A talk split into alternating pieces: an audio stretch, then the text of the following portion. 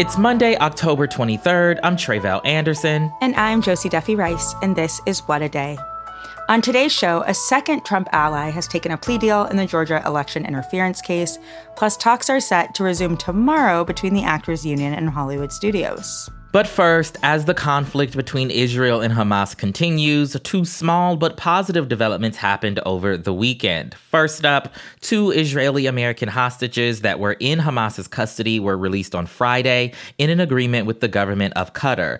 Mother and daughter Judith and Natalie Ronen are expected to arrive back in the U.S. this week after reuniting with relatives in Tel Aviv. They are the first to be released of some 200 hostages that Hamas kidnapped over two weeks ago when the militant Palestinian group attacked Israel. It's not yet clear when or if the other hostages will be released, but Qatar has committed to continuing dialogue with both Israel and Hamas, quote, with the ultimate aim of de escalating the current crisis and restoring peace. And then the second positive development the Rafah border crossing between Egypt and Gaza opened on Saturday. Though no people have yet been allowed to leave Gaza through the crossing since it first opened, at least 34 trucks of humanitarian aid have been allowed through, carrying bottled water, food, medical supplies, and other resources that civilians need. But aid workers have already said that more is needed to address the crisis at hand. Reports say there are more than 200 trucks carrying 3,000 tons of aid that have been waiting nearby for days. Ugh, just devastating that it's right there, but can't actually reach people. Yeah. And to further illustrate the level of need there, the Palestinian National Initiative actually says that a total of 7,000 trucks of aid are what's actually going to be needed to satisfy the crisis that they're going through, especially as Gaza's 2.3 million Palestinians, half of whom were forced to flee their homes, are rationing food and drinking dirty water. The hospitals are running low on medical supplies and fuel, all while Israel and Hamas are still trading shots overhead. An Israeli military spokesperson said aid would only be delivered to southern Gaza, which is where everyone was ordered to relocate to by Israel. He also said that no fuel would be entering the territory. As for the death toll, the Palestinian death toll has now reached 4,385, with 13,561 injured. That's according to the Palestinian Ministry of Health in Gaza on Saturday. The Israeli death toll is more than 1,400, with more than 3,500 wounded. That's according to the Israeli government. Yeah, I feel like it's worth noting that this idea that aid will only be delivered to southern Gaza because everybody was ordered to relocate there, like, there are lots of people not leaving northern Gaza for many reasons, but that includes people who can't, mm-hmm. who are too elderly to travel, who are too sick to travel, who are doctors and have to work in hospitals there, premature babies, expectant women. I mean, the idea mm-hmm. that they don't deserve aid when they might be some of the most needy is pretty upsetting. Mm-hmm. There have been some reports that Israel is planning a ground invasion. We talked about this last week there was this understanding that there would be a ground invasion kind of like immediately, and then it hasn't happened yet. Do we have a greater sense of when that's going to happen? If that's still expected to happen? What's going on there? Yeah, so we don't, but over the weekend, Israel's defense minister did tell a parliamentary committee a bit about the military's ongoing intentions. He said that this first stage of their campaign is meant to eliminate the infrastructure and leadership of Hamas. Once that happens, the operation would be at a quote, lower intensity to destroy any quote, pockets of resistance. The third phase, he said, quote, will require the removal of Israel's responsibility for life in the Gaza Strip and the establishment of a new security reality for the citizens of Israel. Now, it's not clear exactly what the removal of Israel's responsibility for life in the Gaza Strip actually means. Doesn't sound great. It doesn't sound great. Mm-hmm. But what we do know is that even though Israel withdrew from Gaza in 2005, the UN regards Gaza, the West Bank, and East Jerusalem as occupied occupied land. And they also consider Israel responsible for the needs of the population there. And Israel has been responsible for some of those needs, which allowed them to, for example, cut off water and electricity to Gaza in response to Hamas's recent attack. Yeah, that's a really ominous sounding thing. I think an independent Gaza sounds like what a lot of people in that area want, but it has to be facilitated because the infrastructure has been in Israel's hands for so long. Mm-hmm. Obviously, there are also new clashes between Israel Defense Forces and Hezbollah near the Israeli border with Jordan. So tell us more about what's going on there. Yeah, so we've heard President Biden in particular express a desire for this war not to expand into a larger regional conflict. Mm-hmm. But the Lebanon Israel border's been kind of spicy over the last couple weeks with the Israeli army trading fire with Hezbollah militants. Hezbollah, which is a Shiite Muslim political party, and they have an armed wing with the same name, they reported the deaths of 24 of its militants since Hamas's recent attack on Israel. They have vowed to escalate their activity if Israel does indeed begin a ground invasion of the Gaza Strip. To which Israeli Prime Minister Benjamin Netanyahu had this to say, quote, if Hezbollah decides to enter the war, it will miss the second Lebanon war. It will make the mistake of its life. We will cripple it with a force it cannot even imagine, and the consequences for it and the Lebanese state are devastating. In preparation for what is expected to come, Israel has already begun evacuating its citizens from the cities, towns, and villages near potentially impacted areas. Oh, that's another very ominous sounding yeah. thing in this conflict and a reminder of just how unpredictable it is what's to come in the next days and months and even years, right? Mm-hmm. Okay, we are moving on to, I was going to say crisis. This is not a crisis, especially compared to what we were just talking about, but situation, shall we say situation in American politics, which is that we still don't have a House Speaker the competition of the worst people in America competing for the worst job in America mm. continues. So lucky us or something. I don't know if luck is the word I'm looking for. you all may remember there have been two nominees for the job since Kevin McCarthy saw himself ousted by far right Republicans a few weeks ago. Steve Scalise was the first to go, and now Jim Jordan has been unable to secure the votes he needs for the position. Seems prudent to remind everybody that Kevin McCarthy himself took like 15 votes to get the job. So it's not looking good over there. Yeah, it's just so messy and so, so messy. foolish and so confusing. So and it's like, what are y'all doing? Right. Okay, so last week, Jim Jordan was still in the running, hanging on by a thread, albeit. Right. What's happened since? Funny you should ask. On Friday, Republicans cast a secret ballot vote that basically took Jim Jordan out of the running entirely. So this was after some Republicans had publicly stated that they were getting harassed and threatened for not supporting Jordan. Apparently, the secret ballot vote kind of gave those people cover and maybe gave others cover as well because Jordan found himself with less support after the ballots were counted, which means that we are back to the drawing board for speaker and that process will continue today. There is one thing worth noting on Jordan. You know, with Kevin McCarthy, it was like this far right contingent who voted him out.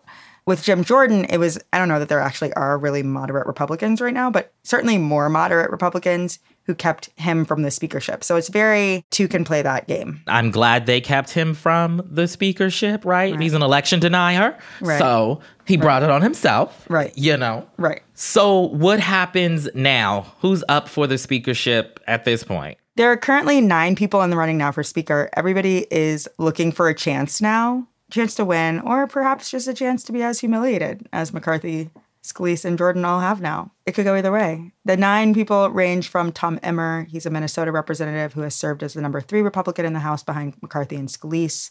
Emmer has gotten McCarthy support, but many don't like him because he, you guessed it, voted to certify the 2020 presidential election, which is not allowed.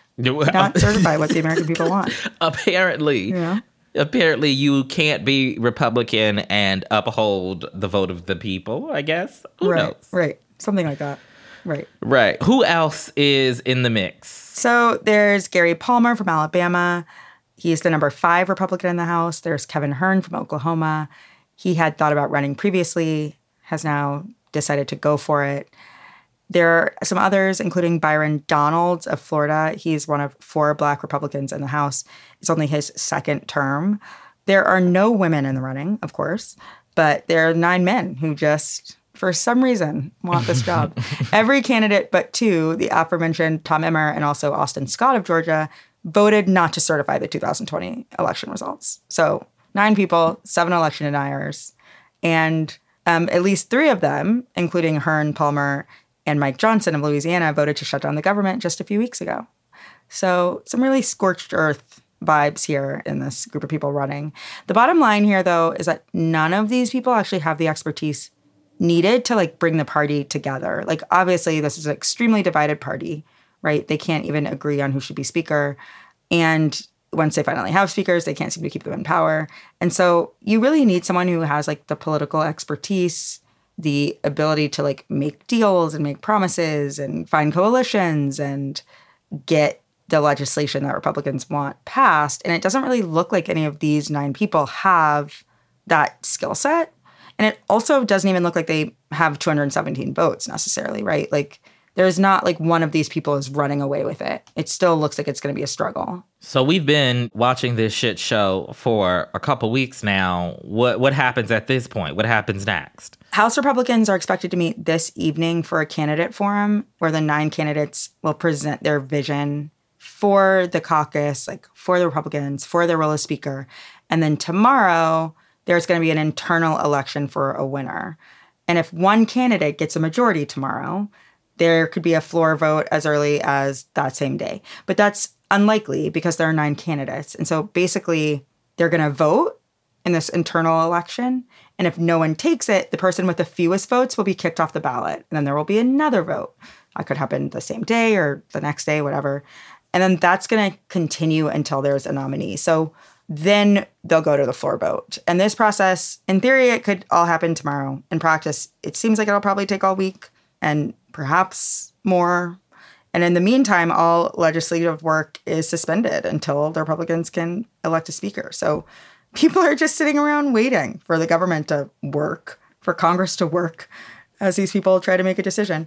And keep in mind, the next government shutdown deadline is in just a few weeks on November 17th. They're already not working. Why not shut the government down? Look, it's a great point. Shrug. It's a great point because it's like, if this is y'all's long game to prove to us that we should just shut down the government, that would truly be brilliant on the Republicans' part. I feel like that's not what's happening, but you know, who knows?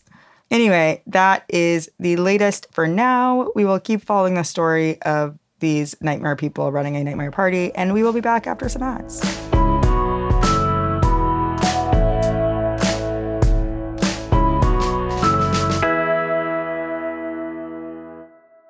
What a Day is brought to you by Fast Growing Trees. Fast Growing Trees is the biggest online nursery in the US and offers their 30 day Alive and Thrive guarantee, along with free plant consultation forever. Okay, so this weekend we started planting in our backyard. Mm-hmm and we're doing some wildflowers. We're also doing some trees we bought from Fast Growing Trees. I would love to tell you what kind of trees they are, but I have already forgotten as soon as I bought them. However, they look great, and I'm very excited to have a backyard that makes it look like I know what I'm doing. Listen, I love fast growing trees because these plants that I have now bought over the last couple years of them supporting this show, I would like to report they are still alive. Okay, and so I officially have a green thumb. You thanks do? to fast growing trees. That is very impressive. to keep them alive that long is very, very impressive.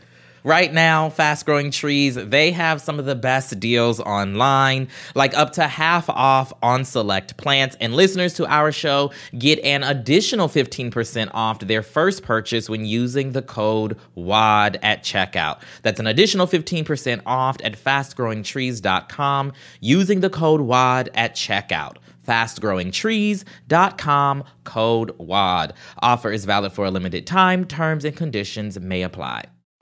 It's 2024. We're facing another presidential election with huge stakes. You want to help. You don't know where your money will actually make a difference or how to figure that out. And sure, you love to take an edible and not think about it, but you can't because you do care. Let Vote Save America make it easy for you with their new anxiety relief program. Here's how it works. You set up a monthly recurring donation at the level that feels right for you, and Vote Save America will send 100% of it to the grassroots organizations and down ballot races that need it most. Then at the end of the month, they'll tell you where your dollars went. That's it. You set it and forget it. Vote Save America has already raised $52,000 in monthly recurring donations. Love it. That's great. From over 1,000 amazing sustaining donors who've signed up and trusted Vote Save America to make their dollar go further. But we still have a long way to go, and Vote Save America needs your help to get there. Sign up at votesaveamerica.com enjoy your edible. Legal disclaimer paid for by Vote Save America, votesaveamerica.com, not authorized by any candidate or candidates committee. Now let's wrap up with some headlines. Headlines. Yet another member of Team Trump has flipped on him in the sprawling Georgia election interference case. On Friday, former Trump campaign lawyer Kenneth Chesebro pleaded guilty to one felony conspiracy count for his role in the alleged scheme to overturn Trump's election loss in that state. He was accused of organizing groups of fake electors in seven states, including Georgia, that Joe Biden won. Chesebro's guilty plea came just as jury selection for his trial was getting started. He'll serve five years of probation in exchange for turning over any evidence related to the case and must testify truthfully against any other defendants in the case, including potentially Trump himself. His deal with prosecutors follows a similar plea agreement that Sidney Powell, another former Trump lawyer and co defendant, made on Thursday. Chesebro is now the third person charged in the case to plead guilty. Bail bondsman Scott Hall did so earlier this month. All three have agreed to testify against the others in the case. The city of Detroit is in mourning following the brutal killing of a prominent Jewish community leader. 40 year old Samantha Woll was found stabbed to death near her home on Saturday. The city's police chief said yesterday there is no evidence yet that Woll was the victim of a hate crime, but the investigation remains ongoing. Woll was well known in the Detroit metro area for her work in both political and community activism and served as board president for the city's Isaac Agree downtown synagogue since last year. During her funeral service yesterday, she was remembered as a bridge builder and as someone always ready to help others. Woll's family wrote in her obituary, quote, Samantha was a ray of sunshine to all that knew her. She was the light in any room because of her beautiful smile and her warmth. She was an angel, and there was truly no one kinder. The city of Orlando has announced plans to buy the Pulse nightclub property for $2 million and turn it into a public memorial. That building is where 49 people were killed and 53 others were hurt back in 2016 in what was then the worst mass shooting in modern U.S. history. Efforts over the years to create a memorial for the victims of the shooting have been difficult. And earlier this year, One Pulse, the nonprofit that has taken over to oversee the memorial, announced that it would be forced to scale back its plans due to fundraising difficulties. Orlando Mayor Buddy Dyer said in a statement last week, quote, "We believe that this is the best and most appropriate way to expedite the creation of a proper memorial for the Pulse tragedy." The proposal will go before Orlando City Council later today. If the sale is approved, it could close by the end of the month. Now, switching gears to the Supreme Court, on Friday, the justices gave the Biden administration the green light to continue contact with social media platforms about the spread of misinformation online. The ruling pauses, for now, a lower court order that would have severely limited how the White House, the CDC, the FBI, and other agencies communicate with tech companies. The High Court also agreed to take up the Biden administration's appeal in the case. So, to get you up to speed, this all stems from a lawsuit filed last year by Republican attorneys general in Louisiana and Missouri, along with a group of people claiming they were censored online. They allege that the administration violated the First Amendment by pressuring social media platforms to take down content it considered misinformation. That includes some of the internet's greatest hits, like posts about election fraud, whether the coronavirus pandemic is real, and all the conspiracy theories about Hunter Biden's laptop. The extent to which government agencies have been allowed to continue contacting platforms about misinformation has gone back and forth for months. In the meantime, the Supreme Court will likely hear arguments in this case in February or March, with a ruling expected in June, just in time for the 2024 presidential election. You know, this is one of those things where seems good when the people we like is in office, but I don't think I want Trump being able to like reach out to Facebook and say, "Hey, actually the election was stolen. I decided." It's very complicated when you talk about misinformation because Yeah, well, depends on who's in power. Trump is going to misinform whether he's in power or not. That's just what he does. That's So, true. You know. That's true. And finally, SAG AFTRA and representatives from the major Hollywood studios are set to return to the bargaining table tomorrow. That's according to a joint statement released over the weekend announcing the move. It's the first time that talks have resumed since discussions broke down nearly two weeks ago. Both sides walked away on October 11th, reportedly after reaching an impasse over how to compensate actors for streaming content. According to SAG's negotiations committee, representatives for the studios were the ones who reached out to resume talks, writing, quote, It is clear that the strength and solidarity shown by our members has sent an unmistakable message to the CEOs. Today marks the 102nd day of the ongoing Hollywood actor strike. This is the first work stoppage in the union's history to pass the 100 day threshold in more than 40 years. The writer's strike, which officially ended less than a month ago, went on for 148 days. I'm so glad they're getting back to the negotiating table. I don't know about you, Josie, but I need the strike to be over. I need things to get back to whatever semblance of normal. I need to be able to see what the celebrities dress up as for Halloween. Yeah, now's the time. Now's the time for justice, right before Halloween. Yeah, I'm ready for this to be over too. They could come to an agreement this week and restore the celebrities' ability to dress up as whatever characters they want from our favorite movies and TV shows by the weekend Mm-hmm. so that next week we get all of the fabulous photos, you know, of rich people spending too much money for Halloween. and those are the headlines. One more thing before we go. While everyone is focused on November 2024, we wanted to remind you again that there's a high stakes election coming up this November, too. From the Virginia legislative elections to the Ohio reproductive rights ballot measure, we've got a lot of work to do in the next few weeks. So visit votesaveamerica.com slash no off years to learn more and find out how you can get involved. That is all for today. If you like the show, make sure you subscribe, leave a review, and tell your friends to listen. What a Day is also a nightly newsletter. Check it out and subscribe at crooked.com slash subscribe. I'm Josie Duffy Rice. And I'm Tre'vell Anderson.